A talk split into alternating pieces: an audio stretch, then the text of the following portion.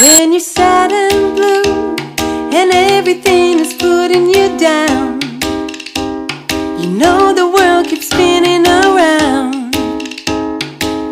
You know you're not alone. Yes, with MS, the world keeps spinning around, but you're not alone. Welcome to the 10 Minutes for MS podcast, in which we share information about MS. Hello, everyone. Welcome again to the 10 Minutes for MS podcast, season 2. I'm so glad to be back again with you guys, and today we have an amazing, amazing guest on our show, and her name is really sweet like honey, Shahd Alshammari. Shahd Alshammari is from the Middle East and she is a very very inspirational author i have myself read her book i have to show it to you right away. Head above water. And oh my god i was just taken aback by while reading it. I'm not going to waste much time and going to introduce dr shahd alshammari right away. Hi doctor how are you? Hello hi rita how are you? Thank you for having me. It's really exciting.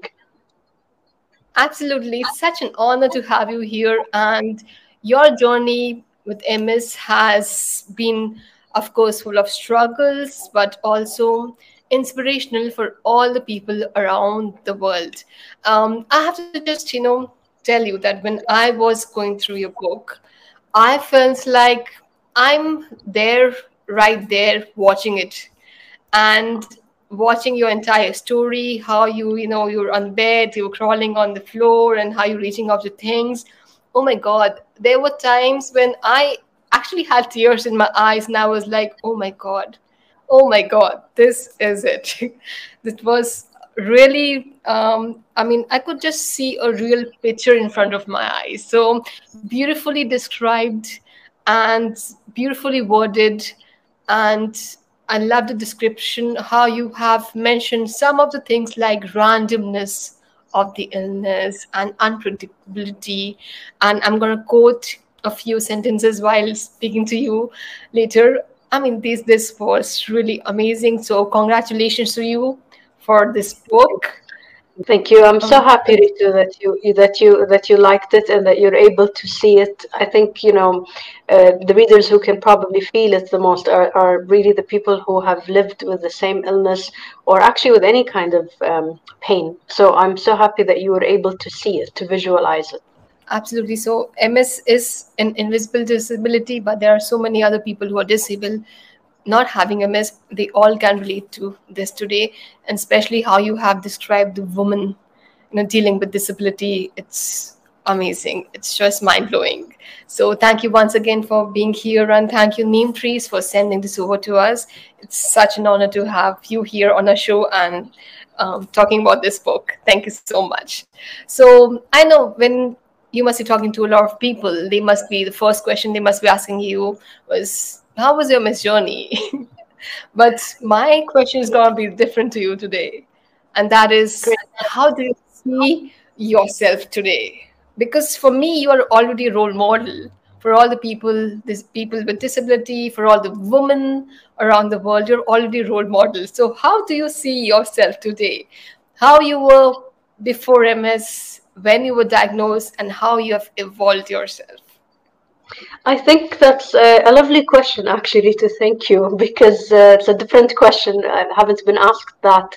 And um, it's something that I think um, everyone with uh, any sort of life changes, especially illness, and something that comes so suddenly, especially like with MS, it's a, it's a very random and a, at a very young age. So um, we think, I think, a lot about mortality. We think about our bodies a bit more than able-bodied people or people who have not been touched uh, yet by illness. So um, I sometimes like to think that uh, my journey, you know, in life so far, uh, having been um, diagnosed with MS at a very young age, at 18, my first symptom was probably 15 or 16 or even 14, and it wasn't, you know, understood. I didn't understand my body. Doctors didn't. So looking back, I always think you know, this has really changed my entire life narrative. Um, and it wasn't just the diagnosis but also how i started thinking as a person i started being able to understand more about how we live our lives what really matters um, connections human connections friendships uh, family connections and um, even even connections with random people on the internet you know connections like with someone like yourself or with the multiple sclerosis awareness community that I would have never had otherwise. I would have never spoken to older people. I would have never spoken to people across, you know, different continents, different religions, different cultures. And having MS actually connected me or changed my entire life narrative to, to kind of put me in this in this place where I'm connected to so many different communities, so many different people, and I think it made me, uh, you know, develop empathy that I did not have before as a teenager. I was I think I was a bit more of a rebellious teenager like most teenagers. You know, I didn't think about the body. I didn't think about, you know, what I eat, what I drink, what I how I spend my energy, you know, how older people spend their energy, what matters in life. It was just, you know, fun all the time. And I think having MS at a very early age somehow changed the way I look at life and um, i'm you know I, I don't want to say it and diminish the pain of ms and diminish the suffering and the intensity of having this you know different life. But it has had its blessings also and i think it had changed my perspective. I think it made me more humble as a person. Um, when otherwise before ms i don't think i was as humble. I was not humbled. I think with the illness coming it humbled me. It, it made me uh, you know not just empathetic towards uh, others but also towards myself uh, starting to understand, you know, how vulnerable we are as, as humans. Something that younger people don't think about, and I think able-bodied people don't really think about it. So, um, in, a, in a sense, I, I think it made me a better human being. And I'm constantly working also on my awareness of not just MS, but, you know, what it means to live in, in different bodies, whether that's through race, um, sexuality, uh, disability, religions, privileges, things that I never thought about before. I think MS was just a door. You know, it just opened that door to get me thinking about life in general. And life could have passed by, and I would have not paused and thought about anything, I think. I would have always been on the run. Absolutely.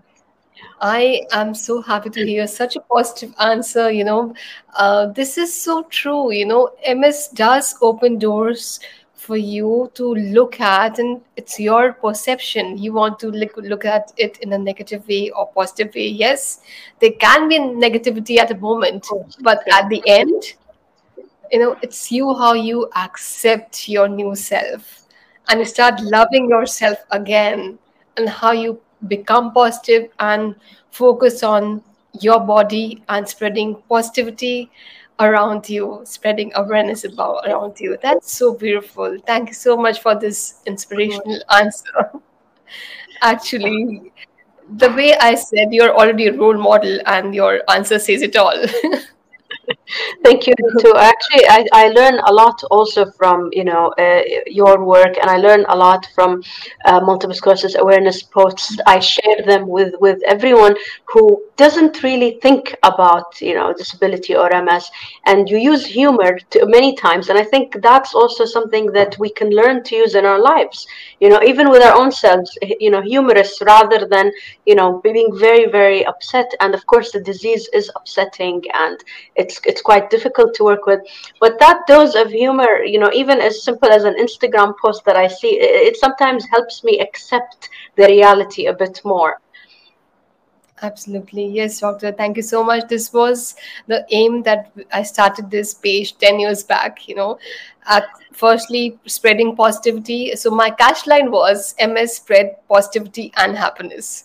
Yes. So you have to spread positivity and you have to make people smile using humor or using whatever, just make them smile.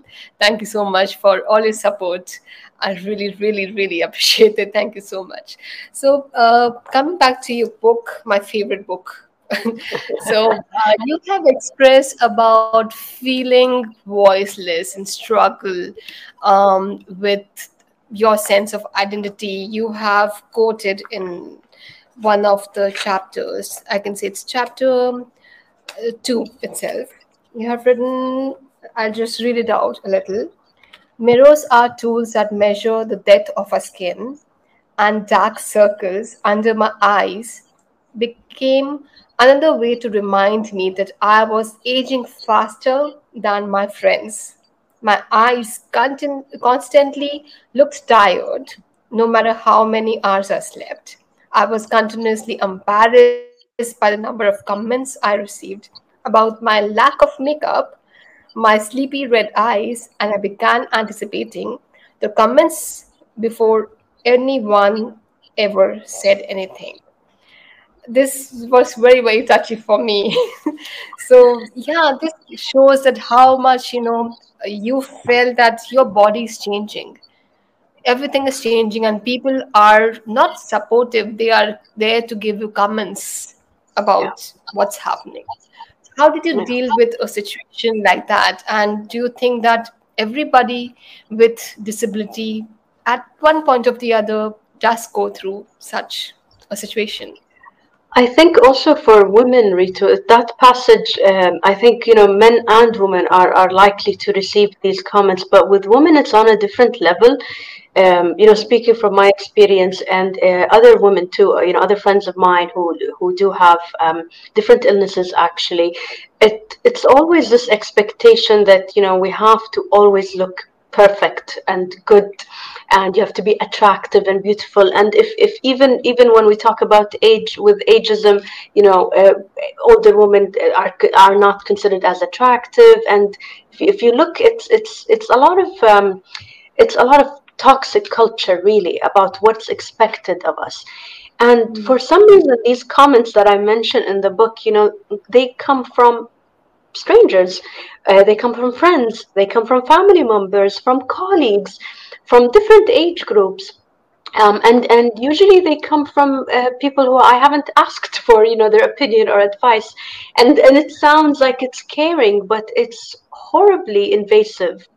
And uh, you know I, I started really struggling with this earlier in life. Um, having, you know, the passage you quoted, it, it's one of the more painful ones and intimate ones about, you know, the in the mirrors and so on. But even human beings in front of me became like mirrors, you know, when they would say something that I didn't necessarily want to hear. You know you look so tired. Have you slept? Or you know you should try this vitamin. Or maybe if you'd go to the gym a bit more or some extra blusher might help. I have a brand that i can share with you and all sorts of this unsolicited advice i became very very upset with it. And you know um, it, it's it's hard enough living with with ms and still having to deal with the societal pressure it was incredibly difficult. I started writing about it. I keep I kept a blog for nearly 10 years in which I would write all of these, you know, feelings and express all of this difficulty. Um, I found that it was almost pointless to get into a conversation with whoever was giving the advice because they didn't and couldn't understand. Uh, they, there was no effort to actually understand. There was always this sense of let's fix this person or let's help and it's quite unhelpful actually. So um, I always used to go to my mom with this because when I was younger, I really didn't know what to make of it. I was just constantly hurt by it, and you know she would say things like. Um, you can just tell them, you know, please, I don't want to hear this advice. I didn't have that bravery at that age. And she would say things like, you know, a lot of people don't really know where the boundary is. They don't know how to set a boundary. And you need to set that boundary for them. And I would say, yeah, but I'm shy to do it. Or some of these are older, you know, uh, faculty members or older colleagues.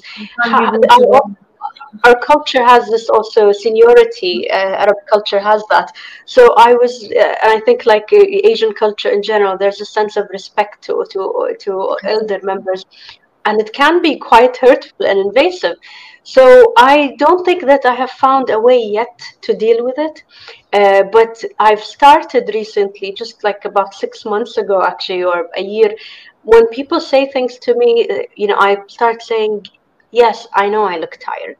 It's a long story. and I don't know if you want to do this, you know. So and and usually people just are shocked with that answer. Okay, okay, well, okay. I hope you feel better. Thank you, and then it ends right rather than it continuing to a long, long, you know, a, a column advice column really. So yeah, that's where things are at. Absolutely. So, so exactly. So whenever people come and say that you're tired or you just have little vitamins, I'm like, yeah, okay, okay, as if I don't know. as if you're the only doctor. Seriously, people have opinions, but what I believe that two things teach them, you know, teach anybody, you know, to be sober or not to give these statements. One is the experience. For example, yeah. us, we yeah. have experience. We know what it is. We will. We might not say anything, you know, something that will hurt anyone, or any. We can we can put ourselves in another person's shoes and see and gauge what to say or not. The other thing, according to me, is the awareness. Yeah.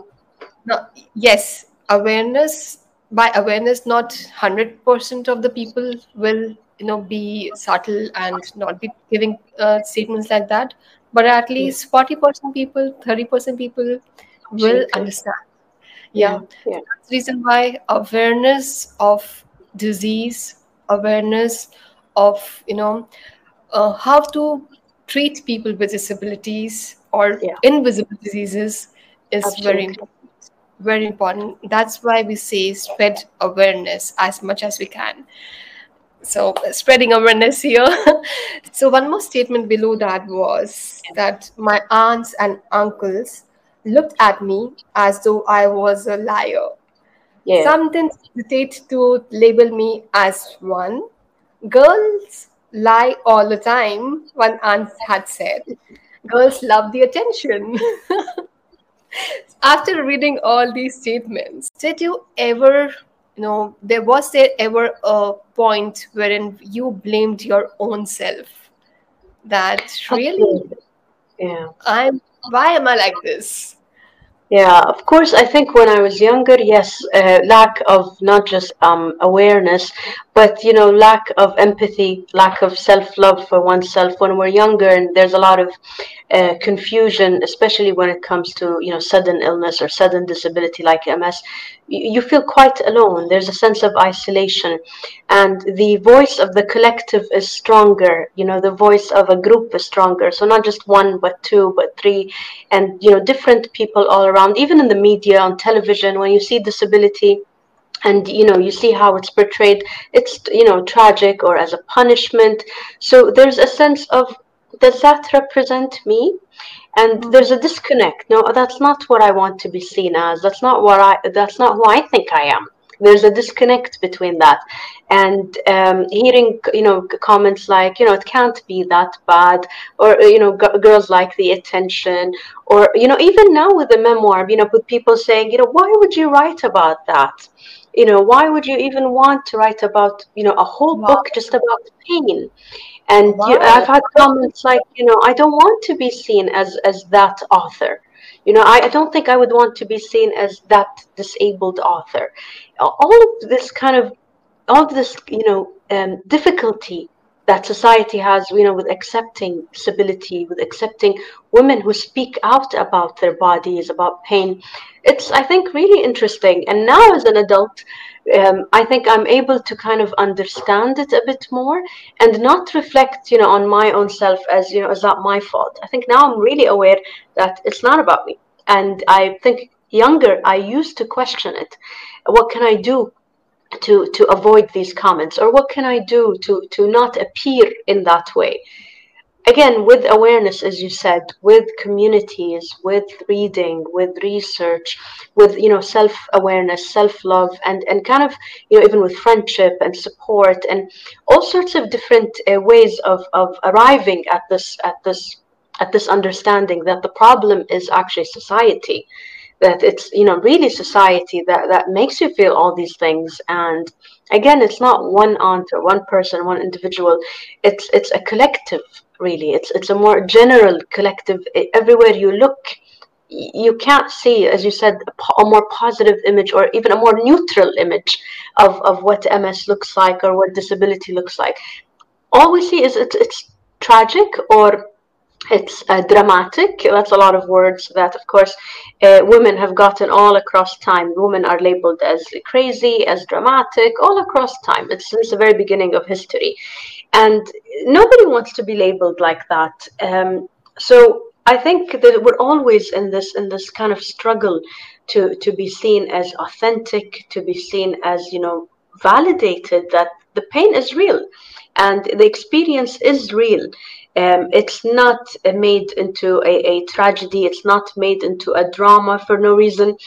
Um, and you know we're the best spokespeople about our own bodies about illness about whatever it is that we're feeling so the lack of believing or you know this complete disbelief especially i think with invisible disabilities and with ms that's really that makes it way harder than the reality that that that we have to, to live with so again society as disabling more than you know more than the actual bodily pain and i think that i'm still kind of learning how to how to work through it Absolutely, you're right. It's a society. It's not just one uncle or one aunt. It's the society, and we have to absolutely. So, what difference do you see uh, between a disabled man and, and a disabled woman being treated by the society? Because, as I know, if you see a disabled person, the first thing you see is his disability. Yeah. But what kind of gender discrimination have you noticed? So, disabled men um, from what I've seen and from my research, um, both personally and academically, disabled men have to struggle with a lot of toxic masculinity. So we tend to look at men, um, again, this is very stereotypical, but we look at them as super strong, capable of, you know, financially and physically supporting you. So with disability, that changes a little bit, at least for society but they still yes. have opportunities um, they still um, sometimes um, have better marriage opportunities. Um, they have you know more likely to still maintain a job. Uh, with women i think there's a double oppression. So uh, women have less marriage opportunities less work opportunities uh, less family support. A lot of times they're also hidden more hidden by the families. Um, you know, from what, what I've seen, again, personally, there's a lot of stigma surrounding yes. disabled women. Um, with men, I think there is a bit more acceptance because he's still a man. So again, it's a very stereotypical idea, but I think that there is a bit of privilege that comes with, uh, with of course, gender. So men have it, I think, a little bit easier doesn't mean they it's very it's very very easy for them just a little bit easier and i think disabled women are still looked at um, they're not they're not looked at in the same way we see disabled men in movies for instance and they tend to be very handsome mm. men and you know he's just in a wheelchair but you don't see a lot of disabled women on screen or, or or anywhere really and still are mm-hmm. looked at as attractive or as you know something inspirational or, or some, someone that we can actually like. But i see a lot of this in hollywood movies and it's interesting that the disabled man still gets his chance on, on screen and we still look at them and romantic movies are made about the, the man in the wheelchair who you know happens to find that love of his life. We don't see that a lot from the other way around you know? So it's it's interesting. It's really yeah, interesting. actually that's a very interesting thing. So i'll tell you i do get a lot of questions from all around the world. And one question that particularly i've got from women who have been newly diagnosed with ms saying that what about their future their love life their marriage? Can they ever marry someone? Will anybody hmm. accept me? Yeah. but I have not got this question from a male anytime. Yeah. Yeah. I don't think he will. yeah, I, I don't know why, but maybe it's um yeah, the society. Absolutely. I think I think you know that privilege of just being born as a man that really does help uh, you know quite a lot. It really does help you in, in a lot of societies. And this is not just Eastern societies in general, Western societies too. I see a lot of it in these communities um, you know, the, the female partner is more likely to, to take on the role of the caretaker because women are seen as nurturing, as more patient, as they're, you know, they're able to mother you. Um, and with men, the idea of a man as a, as a caretaker, I don't see a lot of that, you know, for the woman with disability. I see it on forums, the same questions, you know, um, should I leave my partner because she's been diagnosed that she can't take care of, of the house, she can't take, take care of the kids. I want to live a normal life. And this is a man speaking in in a forum. It's really interesting. And I think, yes, definitely disabled women have it way worse and it's much more difficult. And again, not because of their lack of strength, not because of their, it's not them. It's really the society is incredibly, incredibly uh, prejudiced and and there's a lot of discrimination against women with disabilities and across everything so not just ms that's very interesting. Actually now you're opening a lot of thoughts with this um, answer that yes women are discriminated in a different way. Even with disabilities we already know that women are discriminated in many other ways now when it comes to disability how they must be treated how yeah. uh, so what about the um, privileges given to the disabled people by the government? Are they available for women specifically or not? Is also yeah. a question now. There's a lot of yeah. things to ponder on. Yeah, absolutely. Okay. Um, now, uh, I also want to ask you this question about um, you have said that, in your opinion, uh, no, so you have spoken about the randomness of the disease. So, yeah, um, one second. Yes, you have mentioned that the randomness of the disease, this was really, oh my God. When I read this, oh God, okay, I have to read this. So, the randomness of the disease was something I could not adjust to. It wasn't cancer, so I wasn't dying. It wasn't diabetes, which was something I had watched my father deal with and didn't stop him from functioning. And I had all my limbs, they hadn't been cut off in an accident. So, what was this random disease? This random disability. This was, oh my God. I, you know, this is so rightly worded here. I'm sure these are the thoughts of many people but they don't know how to express it. And you have so expressed it so well here. So when you talk about the randomness of disease, um, how did you overcome these negative thoughts while fighting with MS? Um, I think I think the first question was um, not being able to see this randomness anywhere. So again, I hadn't seen it in front of me in, in you know family members. I hadn't seen it on television never seen ms represented anywhere you know on television at least back then. Now i think there's a bit more representation but generally i hadn't read about it i hadn't seen it. I didn't understand how one day you know i would need to, to use a cane and then or a wheelchair and then the next day i'm going to the gym. I couldn't understand that. Um, so i think a big part of it was being able to label it mm-hmm. to put a name to it. Because when you don't understand something, it's a monster. It, it, you're scared of it. You don't understand it. Um, so I think when I grabbed it and, and labeled it as a random disability, so rather than a disability, I mm. wanted to name it for what it was. It was a random disability. And actually, I coined that term and I put it in a research paper. It was the first time it was called a random disability. Uh, and then it was cited later on by other scholars. So it made me very happy that it was taken seriously as a term, random disability, because it really fell between invisible disability, permanent disability, uh, you know, physical disability. Yes. And I felt I got some sort of um, power by understanding it. Awareness as you said. So when i understood it i felt like i was beginning to overcome it rather than mm. the other way around. Um, you know these thoughts were just constantly there drowning me all the time. And then when I started, you know, really thinking and reading and and you know thinking about it in multiple ways, this idea of how can you live in such a body without it completely drowning you? And that's really when I started thinking about the randomness of it. And I began to accept that there's a lot of things in life, not just MS, that's actually quite random.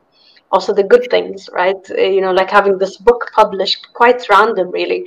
So um, I think that's how it became a bit uh, more uh, something I could accept. Um, so going from that, I, I, think, sense of hopelessness and darkness to to a bit more uh, empowerment. Exactly. So you started seeing the positive thing positive things also in your life. Like it's not just a random disease but also random good things that are happening in your life. Yeah exactly. So um, so what is the lack of accept uh, access was the societal barrier to disabled individual success so, yeah. what kind of accessibility have you spoken about? And I also read that in one of the sentences, someone had told you that you should carry something which mentions that I'm disabled. Yeah. As yeah. proof of disability. So, absolutely. About the accessibility that should be there for the people with disability. I think, um, especially with MS, because it's something that you don't always see, so there tends to be a problem with access. So, using a disabled partner using a disabled um, um, toilets, um, uh, asking for a, a, you know, let's say a, a, a, seat on the plane that is, is you know, a bit more accessible. Um, saying, you know, I can't go to a physical conference. I would like it to be a virtual conference. It's easier for me not to have to travel. And all of these things that are about accessibility, about inclusion with MS or with an invisible disability, you have to prove it there's a sense of you know society asking you to prove how real is a disability how bad is a disability can't you walk from here to there come on there are only 10 steps so there's a lot of this and it's so exhausting again more than the actual disease that the people always always ask you these questions and they need you to like I said, carry a sign or yeah. it. It's almost like they want to scan your insides and they want to scan the inside of your brain to make sure that it fits their description of disability and access. Um, so again, this this is very much all about um, disbelief and, and not believing people when they ask for their needs and accessibility. It's it's quite um, oppressive actually. And uh, you know i've had it happen to me multiple times. I get stopped in airports. I get stopped when i ask for um, a disabled parking. I have the right paperwork but because they don't see a wheelchair they that's then that's all they see. That's all they understand so it's it's definitely lack of access and it's it's quite uh, tiring really. Um, i usually stop and explain to people but that in itself is a whole burden right? When you have to stand there you take another 10 minutes of your time to explain okay well i don't look like i, I have a problem but you know not everybody who's standing and walking it doesn't mean that we all can do what you can do and the wheelchair is not the only symbol for for for disability or for ms so that's definitely a whole problem. Accessibility is is I think there needs to be a lot done all over the world. Actually, it's it's happened to me in multiple parts of the world, not in one country and not the next. It's it's almost everywhere. Everywhere, absolutely. I've carried my Avonex um, injections yeah. in India, um, in domestic as well as in the US abroad. Yeah. And everywhere I've been asked to, you know, show me show the prescription that why am yeah. I carrying, what am I carrying, a proof that I'm carrying. Yeah, that is like, oh my God. So that is, you know, you have this thing in your head, oh my God, you're carrying injections, people will ask, people will ask, people will see what's in the box, in the ice box. Oh, you got to know it's injection. And why are you take injection? You have to tell that you have MS. So, yeah. so many things that goes on your mind while you're traveling around the world. Yeah, that is so true. No matter where you are. Absolutely. Yeah. Speaking about your health, so would you like to tell something about your current health? How are you doing now? Are you on any kind of medications? And how is life for you right now? Um, well, to be honest, I'm you know taking a lot of supplements, like a lot of people with MS. I try everything. Uh, I have found uh, Pilates really works for me and uh, you know i'd advise anybody who can do it even if you know just a few movements. It really does help with the pain. It helps with the fatigue. It helps with uh, the muscle pain. I, you know if i'm not doing it on a daily basis definitely everything else becomes harder. Mm-hmm. um, i've also uh, picked up uh, squash. That's a, a, a new sport. And again i'm not the best at it but it's really good for cognition. And it's really good for some movement and with ms we tend to have slower reflexes so it's it's helping with reflex um, and i think a lot of this is when, when it comes to to people living with ms and like myself there's a bit of fear around what we can and cannot do yes. and there's also a fear about pushing your body too much. But you know i've come to realize that you know as long as we try anything at all it really does make a difference. Um, and i think you know we kind of have to be a little flexible and you know a bit more open-minded with with you know what we want to try. And even if we fail you know i've tried so many things and failed at so many of them. And again th- there's always a sense of you know what if one thing works and so i found these few little hacks few little techniques here and there, and it's it's been it's been okay. It's been okay. And I think with MS, you know, every day is different. You really never know. So there's this sense of uh, can't really speak definitely about how things are at, but uh, at the moment, these are the things that are working, and you know, we just keep going. Absolutely. Never give up and keep your hope alive always. And just try working on yourself in every way you can. So, who has been your biggest strength in the journey of MS? Well, I think definitely my mother. I think maybe you picked that up from the book. Uh, I think definitely my mother for me, actually. Uh, she has never dealt with disability in her life or with her family's life or had a friend with disability or anything. But, you know, as, as, as, uh, as a mother and I think as a supportive mother specifically, so she did all the reading um, she put herself in the in the you know in the research mode. She did as much reading as she could and that's why i wish everybody had that. I think i had that privilege.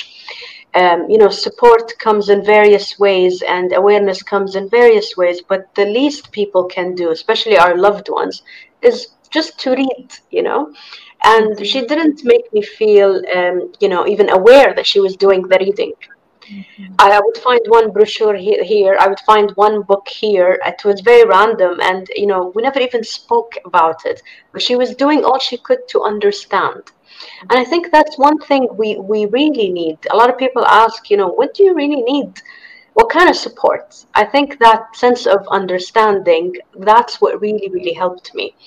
Um, and I think she also really helped me understand, you know, my own limitations without taking away my power, which is a very hard balance to find. So I would say she didn't make things completely easier, not at all. She would still make me do my own stuff. She would still make me try different, you know, ways of uh, surviving. Um, but at the same time, that was enabling rather than disabling. So I always knew she would be there if I really needed the help. But at the same time, there was a sense of you try it on your own. Because what if I'm not there? And you know, how are you going to manage? So I think that's a lot of strength that that uh, that she had that was passed on to me. And I think that really, really made the world of a difference. And I wish everyone had that kind of support, especially uh, with MS, you know, be it be through a partner, through a husband, uh, you know, a sibling, um, even a friend, a good friend that, you know, understands, doesn't have to be a parent. I think that sense of understanding and enabling was was really that balance that I needed, and that she put in the effort to understand rather than being told, "Please read, please understand me." You know, I didn't have to request it, and I think that that makes a huge difference. Sometimes we we get tired of asking for others to read and to understand. It it can feel very exhausting. So I think you know, out of her own goodwill and her own desire to understand, that's what that's when things became really really helpful. That's beautiful. That's beautiful. That's how how parents are. You know, they do everything there for kids. And when she came to know that you are suffering with MS at a, such a young age, of course she had to take the role, and she had to really be the superwoman in your life and do everything for you for your goodness well and she has i'm sure you know done a lot sacrificed a lot at our end for you and today you are strong and powerful and an inspiration to other people around the world. And who else can be more proud than her today? Yeah watching absolutely. like that's absolutely. so beautiful.